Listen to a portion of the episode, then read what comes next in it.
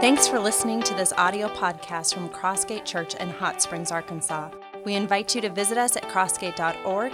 It is our hope that you will hear from God and draw closer to Him through this service. Well, guys, I, I'm just excited to, to be able to share with you a little bit this morning. And you know, last week kind of wrapped up with the Q and A, the Babylon series, and as I was thinking about over the last really couple of weeks about you know really what I, I wanted to share with you, I you know I first thought that maybe I would do uh, one of those classic messages around Thanksgiving on gluttony, and then. Um, but I realized that if I did that, I'd have to be, I would have to repent with the rest of us, and so I kind of, uh, kind of put that aside. But seriously, the last couple of weeks, I, I really began to think, and I think Thanksgiving does this right. It, it's that season of time where we, where we ask ourselves, you know, and we kind of take inventory, and, and we just say, what are we thankful for? Well, you know, like most of you, you know, I, I thought over the last couple of weeks, um, man, I'm just so thankful for my family at home. I, you know, I, I'm thankful for my four adult children, for my in-law children. Just love them, and um, and so thankful for my six grandchildren, and seven on the way. I didn't know if I've ever told you that I was a grandparent. I probably haven't done that. Um, but man, what a blessing. And for my lovely wife, I mean, just a, a lovely woman that loves God, seeks to pursue God and in her life. Man, what a, what a blessing. And then I, you know, I was just thinking, you know, just how much I'm thankful for Crossgate Church. I really am. I, am thankful the, for the opportunity to, to be able to be a part of this ministry for many years. But I, one of the things I would say, though, is just I was just thankful for the many ways this church, you know, has been a blessing in my life countless ways. And we, you know, and some of us, you know, in this room and in the service before, you know, we walked, we walked many, many years together. And, um, but we, our family has been so blessed by being a part of this church. And so I'm just very thankful, just very thankful for Crossgate Church. I'm going to talk a little bit more about that uh, just in, at, at a certain level here in just a moment. But then I thought about, you know, really the thing that I'm, I'm most thankful for of all, the Lord just always bring me, brings me back to March 27th, 1981. That's when, that's when I came face to face with the reality that I was a broken sinner, that I was in desperate need of a Savior. And I had those that in my community in that area, in that, at that time, in, in that church, the church that Tula grew up in, that really began to, to love me and nourish me, uh, nourish me and, and they began to really speak into my life. And it was, but it was that day when I crossed the line of faith, when I truly recognized and came to this awareness by the Holy Spirit of God that I just desperately needed Jesus Christ to forgive me of my sins and to come into my life to give me direction. And if he'd just given me heaven alone when, you know, for eternity, that would have been enough. But I was just so thankful for the Holy Spirit of God that he gave to me, that came into my life and began to seek to direct me along with his word, along with prayer, along with God's people to help me to grow more and more. And I still have a long ways to go. And I've, you know, and that, gosh, that was over 40 years ago. But I'm just so thankful for Jesus Christ and how He changed my life. And guys, I'm going to tell you, He changed my life. He set me on a new road. And I will forever be thankful for that. But in that, as I've over the last few weeks, I've really been thinking a lot about how God's people played a role in that. And as I've already mentioned, but but even over the years, here, just how specifically men of God, and then, of course, my wife at times and others, but that have spoken into my life, have been, have helped God, and, and, and that's what biblical community is, but it's to help me build those spiritual guardrails in my life that have kept me focused on the pursuit of a relationship with Jesus Christ, a spirit filled life. You know, if you listen much to any successful business organization or sports team, you'll talk a lot about core values. They'll talk a lot about, you know, priorities that they, you know, um, that they adhere to to help um, them be successful in what they do. As a matter of fact, there's, there's very few companies or sports teams that are successful that don't have a, at least a, as short as they may be, they may be just a few, a set of values in which they, or priorities that they really adhere to. I've noticed a lot lately, and I had over the last few weeks, you know, like I, am a sports fan, and so I, I watch sports uh, from time to time. And so when I do, I always in, list, enjoy listening to some of the interviews that they'll have right after the game. And, but a lot of times, if you listen and pay attention, they'll, they'll ask somebody and they'll talk about, well, we, we have built a culture of accountability that we allow each other to speak into each other's lives as a, as a point of accountability because we know that if we're not careful, we can be lazy in this area or this area. And so we, we truly want to be as successful as we can possibly be. And so we allow and we build, have built this culture of accountability. You know, even here at Crossgate, you know, we have our purpose statement. You know, we um, you know, that we make more and better disciples for Jesus Christ, and we have a, a, a, list of priorities. And it's through emphasis on those priorities that we're able to achieve that purpose. Well, even in our staff, we have we got together as a staff team and we we built some cultural staff priorities for our team. And I think I've got a picture of it here. This is uh, off the wall in our in our meeting area upstairs, and you know, the spiritual climate, you know, is right up the top. I mean, obviously, everything we do must be based in uh, the Word of God and uh, our spiritual development.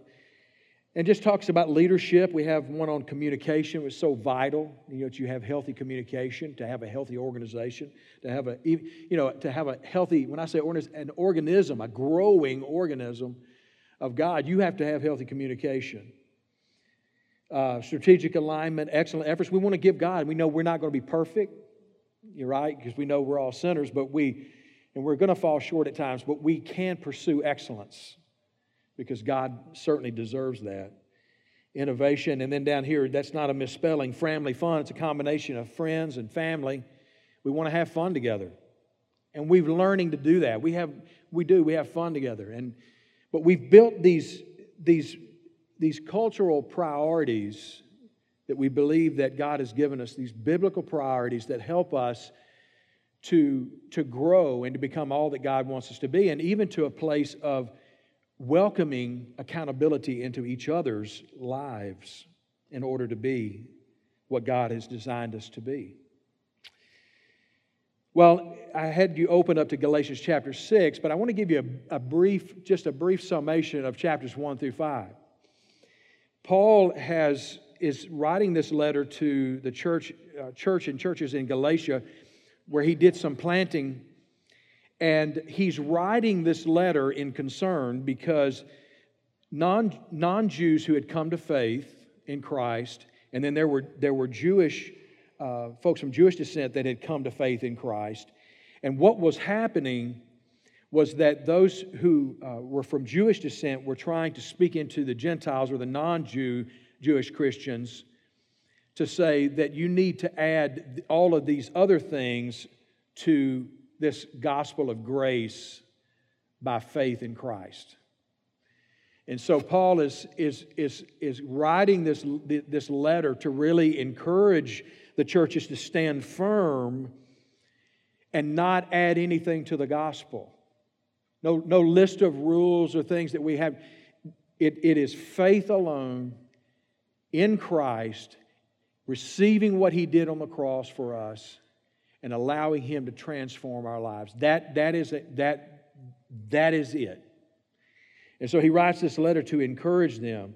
It's, it's, it's this idea of legalism versus grace. Matter of fact, the book of Galatians was actually known as Martin Luther's favorite book. It's kind of known as the Magna Carta of the Reformation because of that simple truth, that simple but most profound of all truths, and that is salvation is found in Jesus Christ alone. That act of grace, and we receive it by faith. Well, in chapter 5, Paul tells us what a living, what living a life in the Spirit looks like. The nature of that spirit controlled life. What does it look like to be walking, to be walking by or to be led by or to live by the Spirit of God? I want us to look at, at uh, verse 22 of chapter 5, where God's word says, But the fruit of the Spirit is love, joy, peace, patience, kindness, goodness, faithfulness, gentleness and self control. The law is not against such things.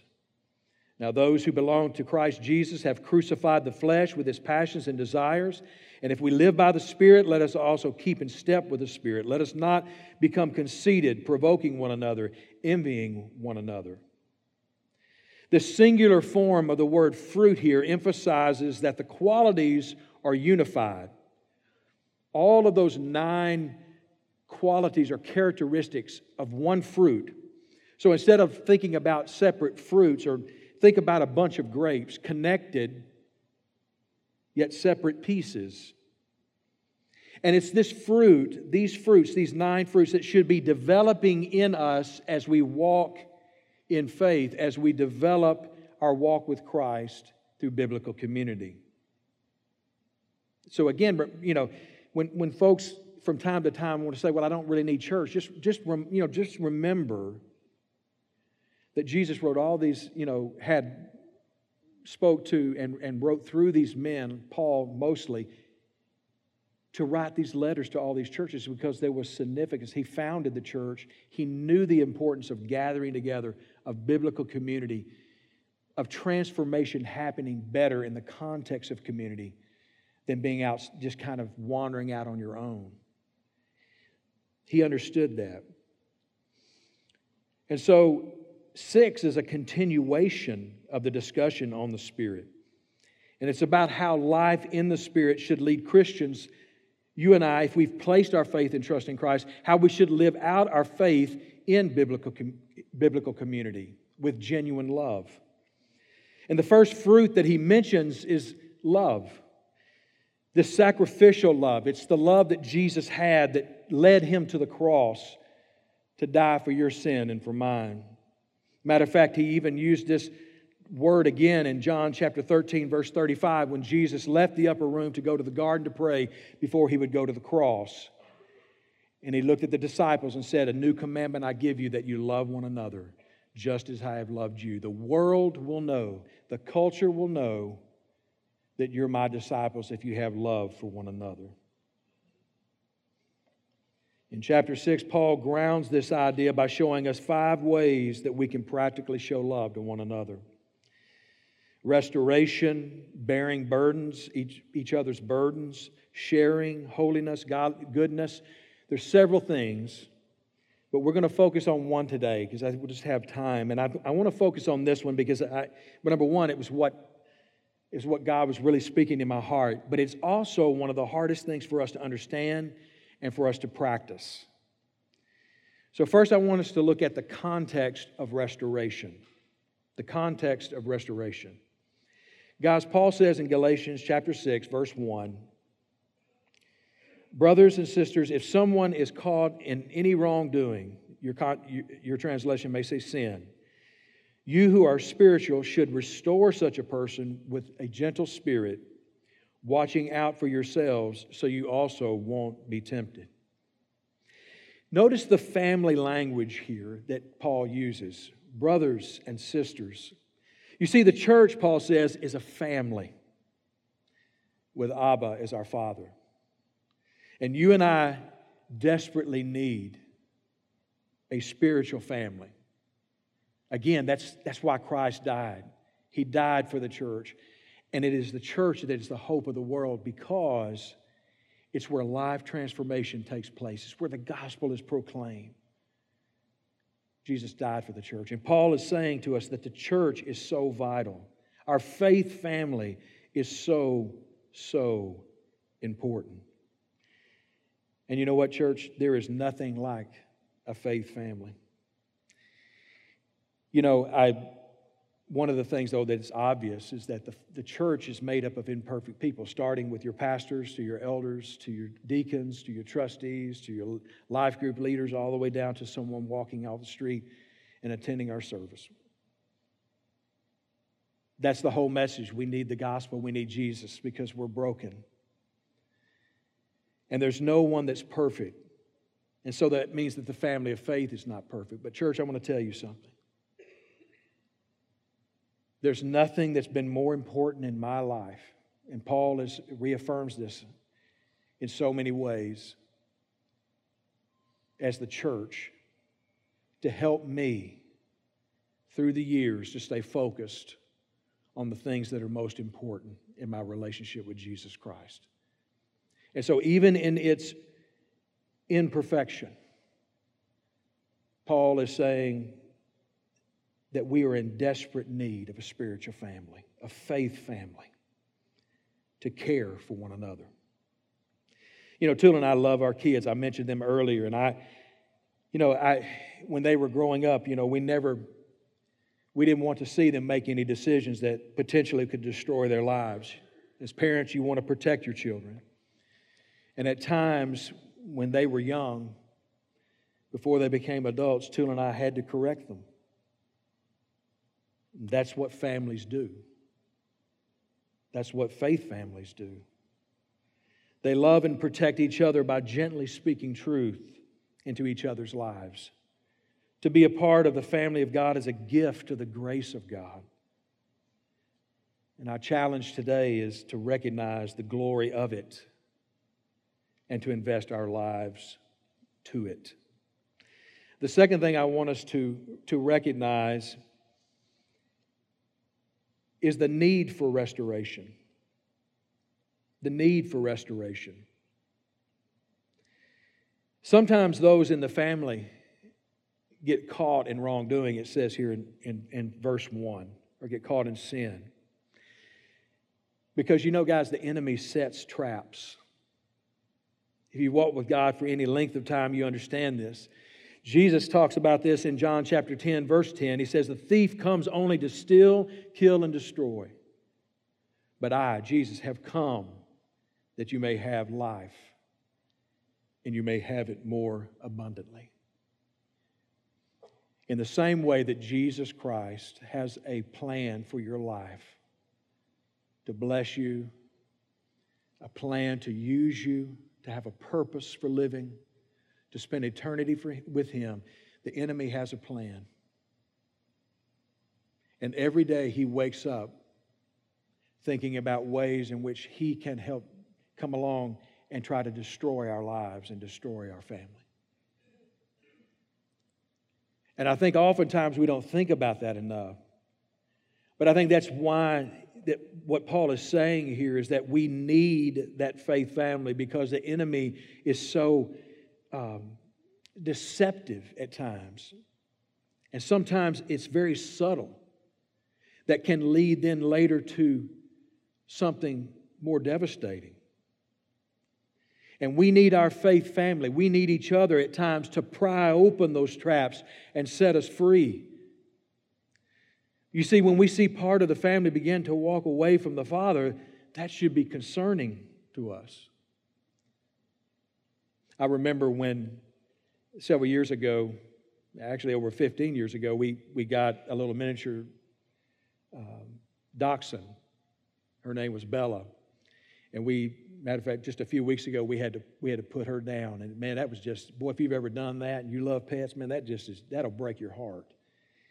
But a few years after we got Bella, we, we were at our vet's uh, office and, and I just made an offhand comment. You know, one of these days we might want to get another uh, dog, and you know, for Bella because we have to leave. You know, Tula and I we're away from the house a lot. And you know, have a companion. And she said, "Well, what would you want?" And I said, "We probably would want another uh, miniature dachshund." And she said, "Wait right here."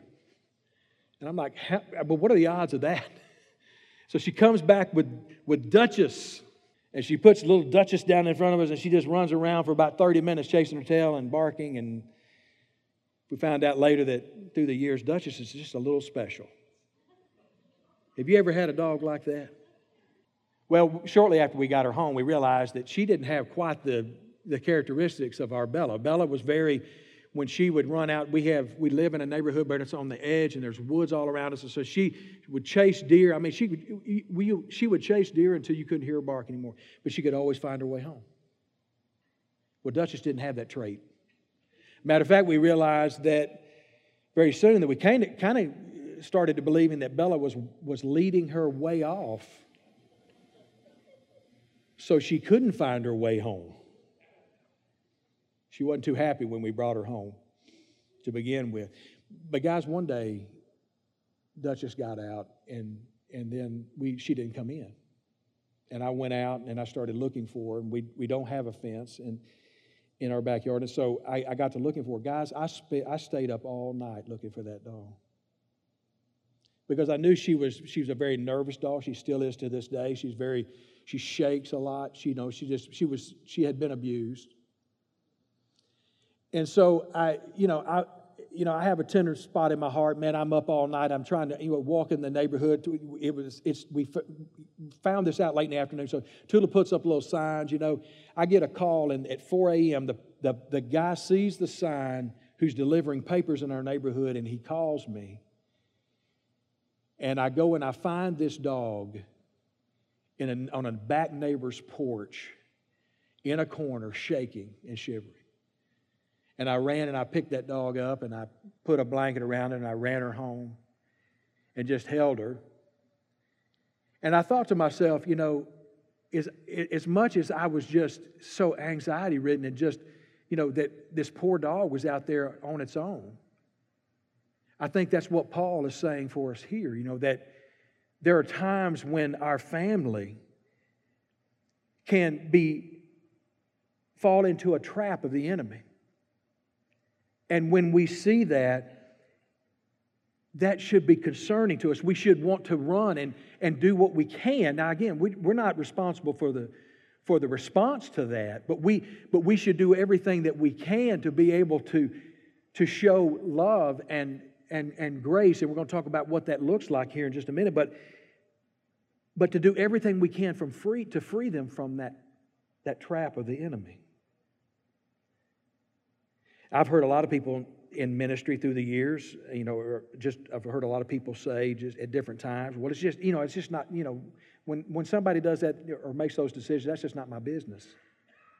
Well, here's, here's what Paul's saying. Paul's saying if, if, if, if they're part of the family, if, if we're a family, then it is our business because we love each other enough to say, brother or sister, I see this and it's concerning. We're going to talk a little bit about how you approach that, but, but it's because I love you that I would come.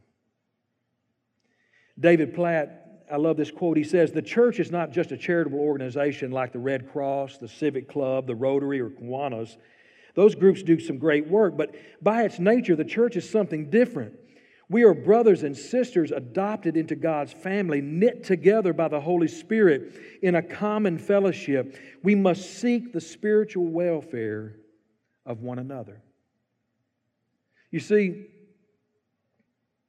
when, when we are spiritually healthy, it will be a top priority for us to seek appropriate relationships with brothers or sisters in the church where we can get real where we can be authentic, where we can talk about our temptations, where we can confess, here's how I messed up. Here, here's with my sin where, uh, where I've sinned in the areas of money or sexuality or anger, and I'm not on track and I need help. This is where people will say, Here are my values based on scripture about finances, about prayer, about family, about intimacy, about my marriage. will you hold me accountable to, to them? Will you ask me how it's going? The next thing I want us to see is the nature of restoration. The nature of restoration. Paul says, restore such a person. This word restore means to put back in order or to repair. It's, it's the same word that, that's used, a doctor uses for setting a fractured bone. It's, it's putting the bone back together before you would put the cast on it. You see, when Jesus, he, he gave us steps for restoration in Matthew 18, and the goal of the, process, uh, uh, of the process was positive and constructive as it is here. You see, I understand that, and I mentioned earlier because churches are flawed. I understand that folks have walked through a, a lot of different things, and church wounds are a part of that. And Tula, Tula and I completely understand that, and we validate that. But what we can't do is we can't let, well, first of all, if we have unresolved wound or hurt, we need to step into that biblically and seek to resolve that because that only causes us to be bitter and resentful. But we can't allow anything to stop us from pursuing that which is Jesus has said to us through his word that we need to pursue. And that is we need to love each other enough to help one another when we need it, spiritually and in other ways too. Do not take this as a command to be the righteous police, though, inspecting every detail of a person's life.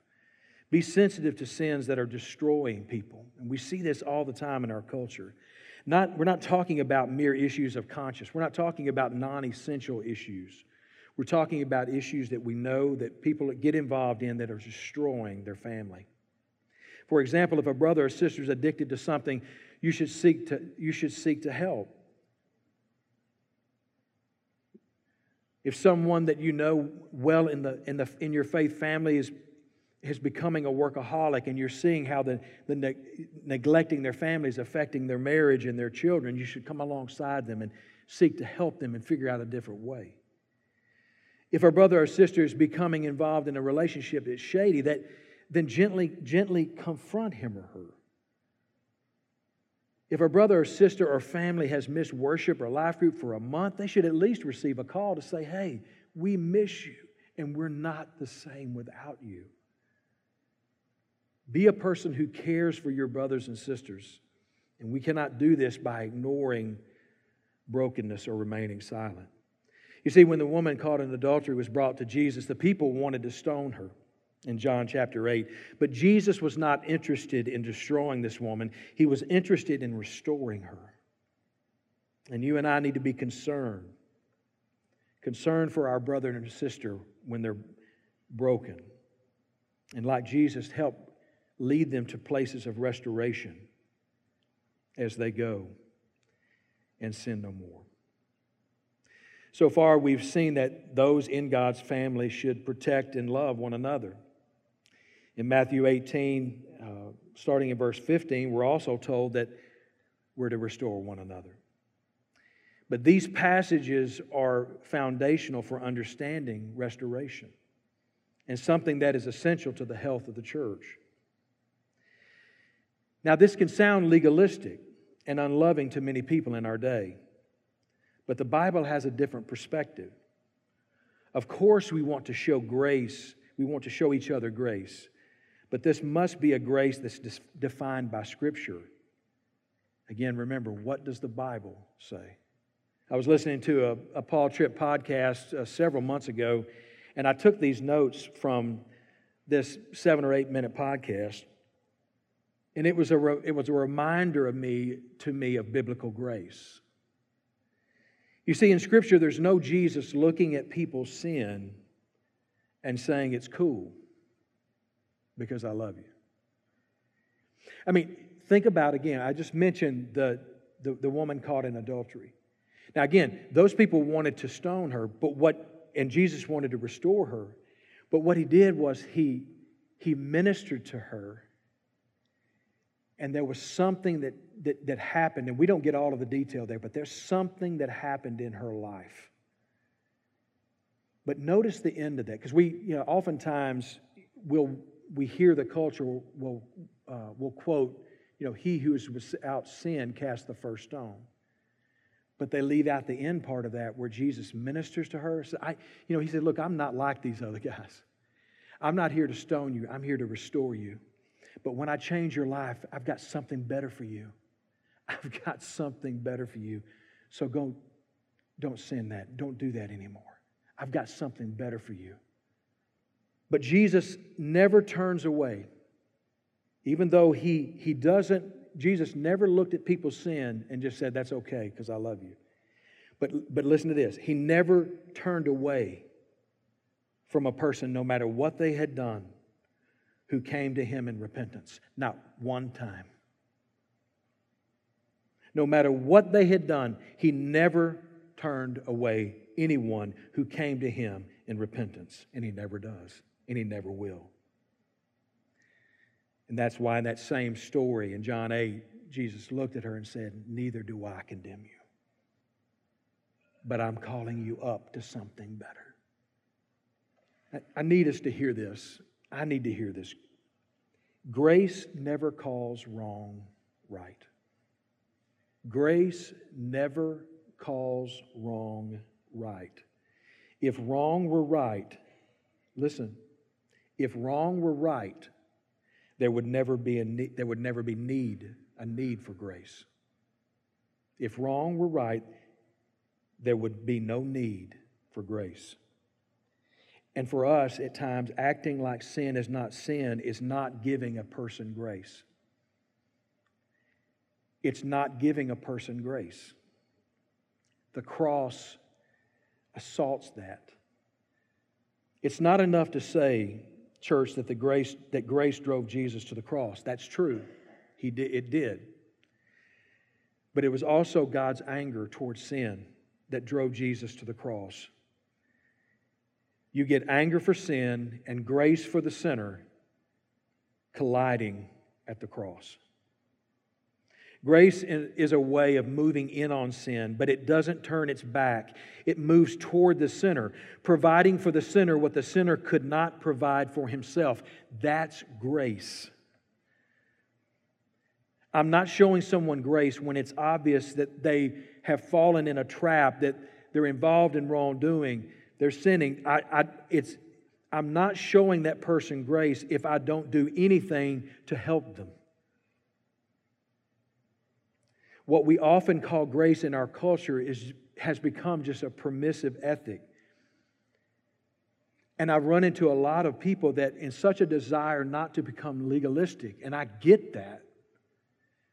Because if I'm going to err, I, I much err on the, on the grace side than I, I feel like I do than, than, than the legalistic side. But we can't observe our family at times in, you know, in destructive behavior and ignore that. That's not showing grace and love to that person. The next thing I want us to see, and the last thing, is the nature of the restorer. The nature of the restorer. Paul does not give any steps. Now, listen, he doesn't give any steps here for restoration for the person that's receiving that. You know, like Jesus did in Matthew 18. You know, in Matthew 18, he talks about, you know, if you go to this person and, and you know, and this, he gives like four steps for you to take. Well, Paul doesn't do that. What he does is he gives instruction for the restorer, the one who's seeking to go and help and reach out to this person. And this is very, very important. So listen up. The first thing he tells about the restorer is that the restorer should be spiritual. He or she should not be, you know, we should not be on a rescue mission if we're not currently walking in God's Spirit. Now, now let me remind you what Paul taught us in chapter 5 if, if you know, again, there is no one, and we're going to talk about this in a minute, there is no one perfect. No one. But if we're going to go to seek to rescue and help someone, we have to be walking with the Lord at that time. See, the culture loves to quote this. The culture loves to quote Matthew 7 1, where it says, Do not judge so that you won't be judged. But they stop reading there you know, they're oblivious to, to, to, to verse 5 of chapter 7 that says, First take the log out of your eye, and then you will see clearly to take the speck out of your brother's eye. Once you take the log out of your eye, then you go take the speck out of your brother's eye. Paul is urging us to see our own hearts first and then step in to act. Notice that there's debris in both eyes. And he's ruling out pride. He's saying to us if we're going to help restore someone, we have to take a posture of humility. Because, see, Jesus opposed the arrogant and the self righteous. We see that in James chapter 4, verse 6. But he gives grace to the humble. I don't want to be opposed by God. But James says that God opposes the proud, but he gives grace to the humble. Second, he says to the restorer, the restorer should be gentle. Gentleness is one of the, the, the fruit that was listed of the nine in chapter 5, verse 22. This idea of humility, again, is, is, is a fruit of the Spirit. It's something that's developed in us as we abide. It's a virtue that is developed in us as we abide in Christ, that's mentioned in John chapter 15. He, Jesus makes us gentle, He makes us those characteristics, characteristics and virtues of, of, of Galatians chapter 5, the fruit of the Spirit, as we abide in Him. The third thing that he says to the restorer is that the restorer should be careful. We must always be aware that we ourselves are not immune to going off the rails spiritually. And we must persevere in guarding our lives. You see, you see, guys, here, here's, here's the reality. He is seeking everything he can to remind us to not have some spiritual piety where we look down on other people. You and I still need God's grace every day of our lives, no matter where we are in our walk with Jesus. So he's saying to us that if we need to come along each, aside each other, we need to speak into each other when we see each other doing things that could be damaging and detrimental and, and are, are just wrong.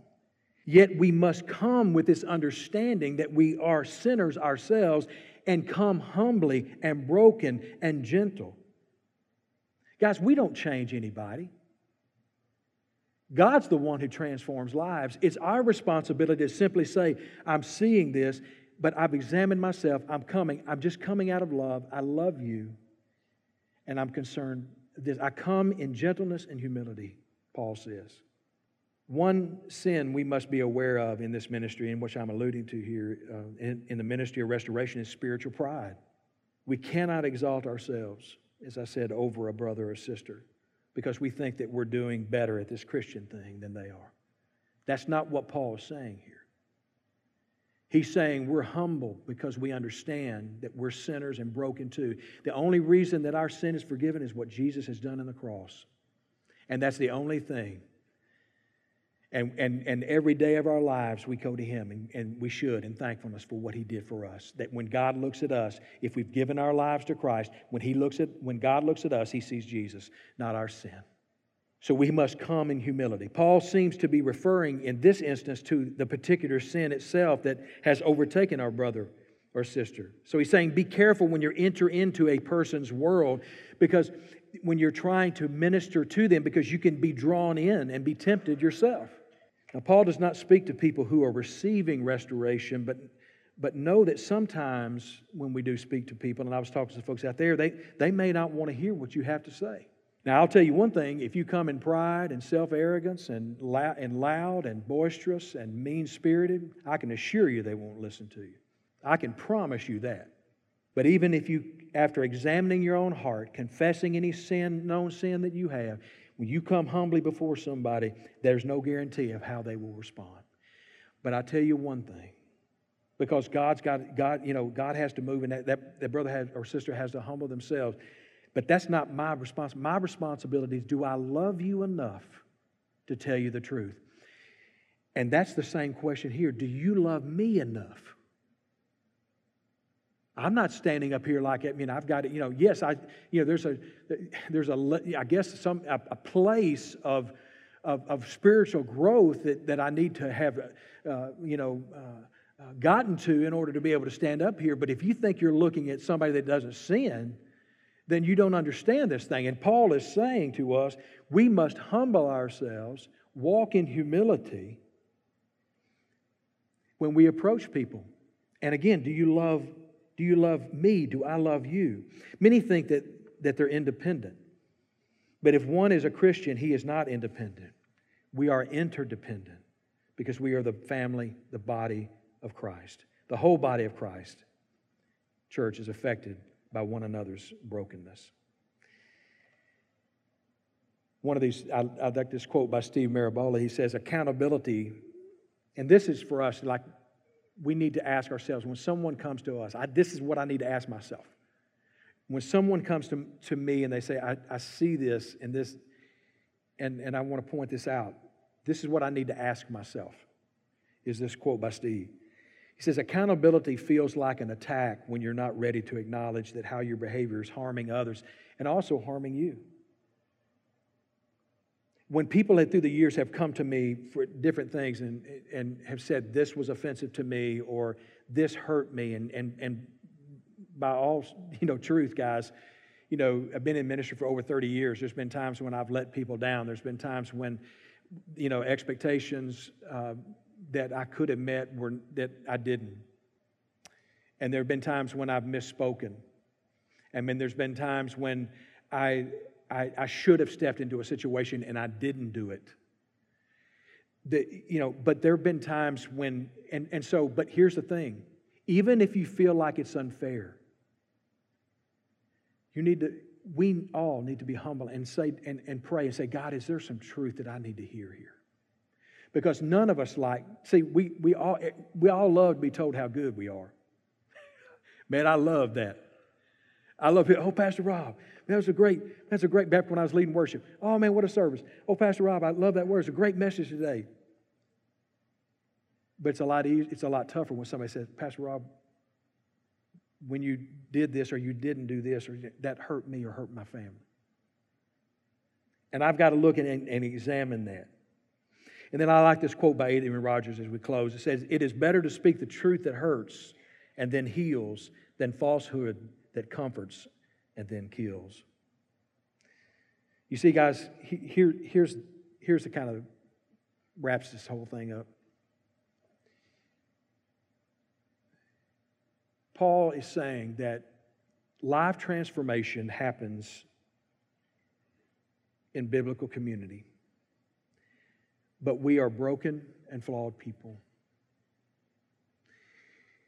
And we, that's why we need each other and there are going to be times when, when a brother or sister, and that's all of us, might fall into a, a trap. And again, so often they're subtle.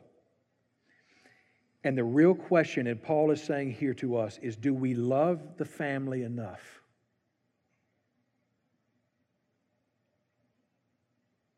To go to that person in humility, in gentleness, in brokenness and take that risk? Do we love each other enough to do that? And so that's what, that's, that's what Paul is saying to us. And I thank God, church, I thank God for the men. That's what goes back to the very beginning of the message. I thank God for men in my life at this church who have been willing to love me enough through the years at times to tell me things that I need to hear from God's word, not just what I want to hear because that's real love. Jesus, guys, in every aspect of our life, He gives us a better way.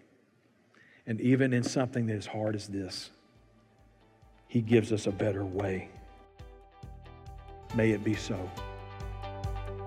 We invite you to join us in person at our campus located at 3100 East Grand Avenue in Hot Springs, Arkansas. If we can pray for you, send us an email at prayer at crossgate.org. Thanks again for listening to our audio podcast.